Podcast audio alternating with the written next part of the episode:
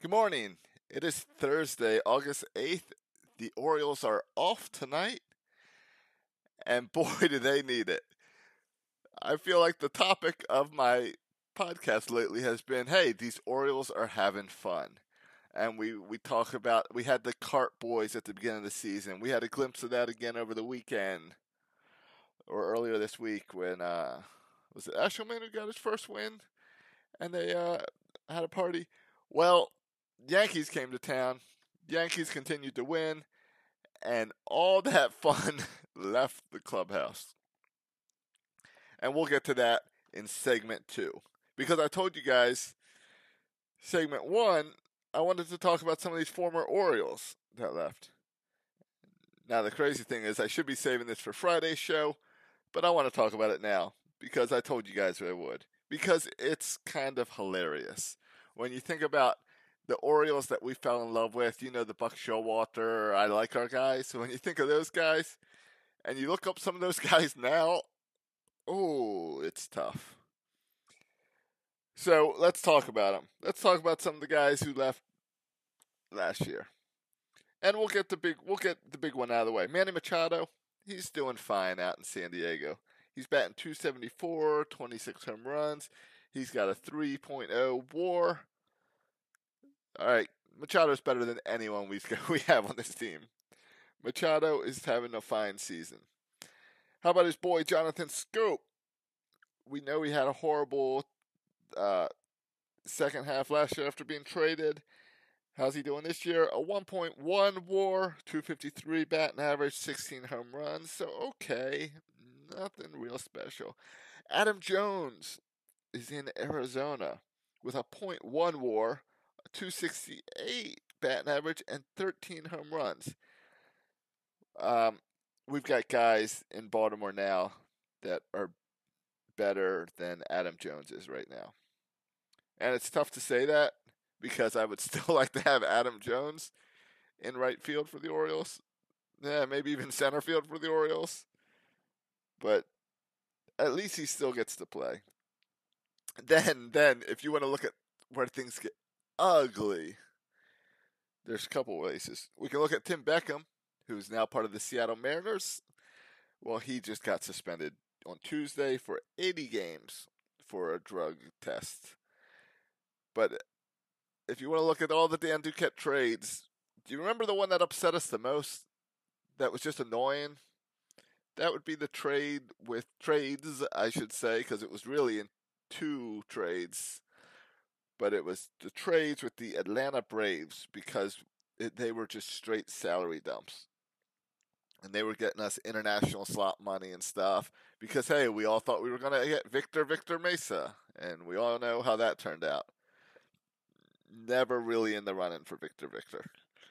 But let's look at those guys. So the first trade was Brad Brach, who was, tr- and eh, he got let go picked up by the Cubs. On Saturday, the Cubs DFA'd him. Then we can look at Kevin Gausman. If you remember, we traded Kevin Gausman and Darren O'Day down to the Braves in a group outing that really looked like a really big salary dump. We got some prospects back. Uh, one of the prospects is a pitcher that's doing pretty good in the minor leagues.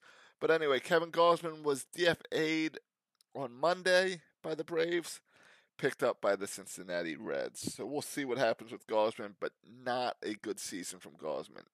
And his trade partner, Darren O'Day, if you remember, he was hurt when we traded him to the Braves. He hasn't pitched for the Braves yet because he is still hurt. I think they're hoping he'll come back at the end of the season to help him out, but uh, not good. So you know what, Gausman, Brach, O'Day, Beckham, Jones, Schoop, all those guys, we're fine without them. I mean, we're not fine. No matter what you say, Orioles aren't fine. But uh, maybe it was a good move by Dan Duquette to dump those guys because we at least got something for them where all these other teams aren't getting anything out of these guys. Oh, and one more fun one. Chris Tillman, if you remember, he refused to go to Norfolk last year and the last season. So uh, he was released, and the Rangers signed him. to a minor league deal last August? I checked. I Googled. I checked on Twitter. I can't find any sign of Chris Tillman. I don't know what he's doing, but that can't be good. So, none of those guys matter. We can say goodbye to those former Orioles. We loved them when they were Orioles. We loved them in those 2012 to 2016 years. But it all has to end at some time, and it seems like it's ending for those guys. And speaking of things that suck and taking all the fun away from baseball, let's talk about last night's game in one moment. Anchor is the easiest way to make a podcast. It's now the home for Section 336, 336 Daily, and Film Study with Ken McCusick because it's the easiest way to make a podcast. Everything you want in one place. You can record and edit on the website or the app. If you don't know what you're doing with audio, no problem. And they take care of the distribution. They get you onto iTunes, Apple Podcasts, Google, Spotify, all that stuff. And again, they'll help you monetize it with little ads like this. So go ahead and download the Anchor app or go to anchor.fm. You know, my theme has been fun baseball, and last night was not fun. But there was one more fun announcement yesterday that I thought, oh, this is fitting. And before I watched the Oriole game, is that Major League Baseball announced that the Orioles and the Red Sox will play in the Little League Classic in Williamsport next year. I think that game's held in August. Uh, and that's just fun. You play in a minor league ballpark uh, that only holds 3,000. I believe that they try to get make all 3,000 seats like little league teams. So that's just a cool experience, and that's fun baseball. So there's there's your fun for the day. That was the only fun from yesterday.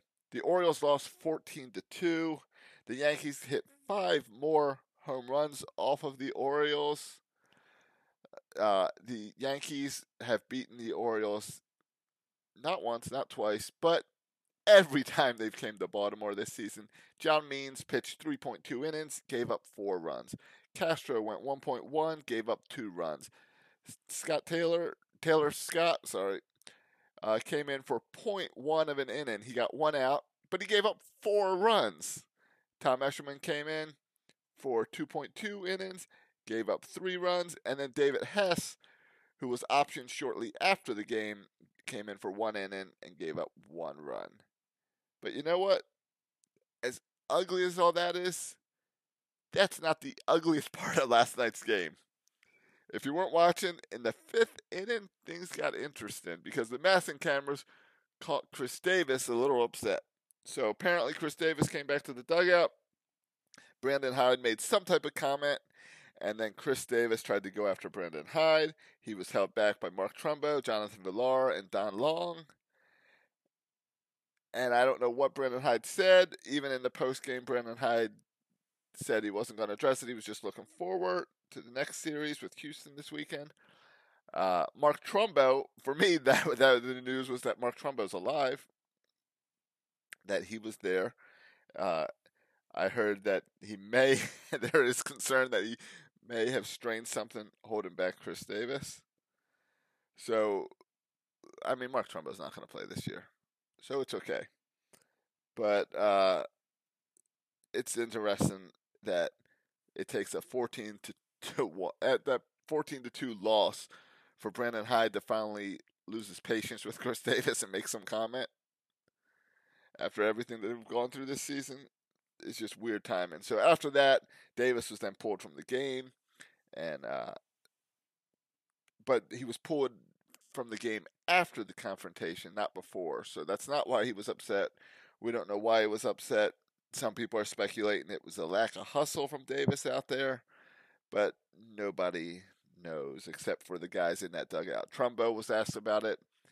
Dave, they asked Brandon Hyde about it. He avoided, said he wasn't going to talk about it. Chris Davis was nowhere to be found in the locker room. Uh, they asked Mark Trumbo about it, and Mark Trumbo says that that type of stuff happens all the time during the season, that it's just normally not caught by cameras. But I don't know if it happens that often where the manager is so scared of the player that he runs down the dugout stairs and into the locker room. I don't think it quite happens that much. I've never seen three guys hold him back, unless that's something that happens like in the clubhouse, away from the cameras. Maybe, but I don't know. I've been talking a lot about how the Orioles are just seem to be having fun, even with all the losing. But I guess there's a whole lot of frustration going on as well. And the problem is, it doesn't get any easier this weekend. The Orioles have off tonight. Then they host the Houston Astros, who, if you haven't noticed, are a pretty good baseball team. They come to town for Friday, Saturday, and Sunday. Uh, don't forget, Friday night is at 8 9 throwback. You can get 89 pricings and a Why Not t shirt and celebrate a little Why Not reunion. I hope they're playing all that music in the park. Uh, I think I will find a way to play that music on Friday's episode of 336 Daily. But guess what? After the Houston Astros series, we go to New York to face the Yankees for not one, not two, not three, but four games. We have a doubleheader on Monday, and then we still stay in town for Tuesday or Wednesday. So um, I know a lot of you guys were upset that we were winning baseball games, and that was pulling us out of the cellar. Yeah, this is going to be a tough time that we're probably going to end up heading right back down to that cellar. So enjoy your day today. Enjoy that the Yankees cannot hit any home runs off the Orioles today.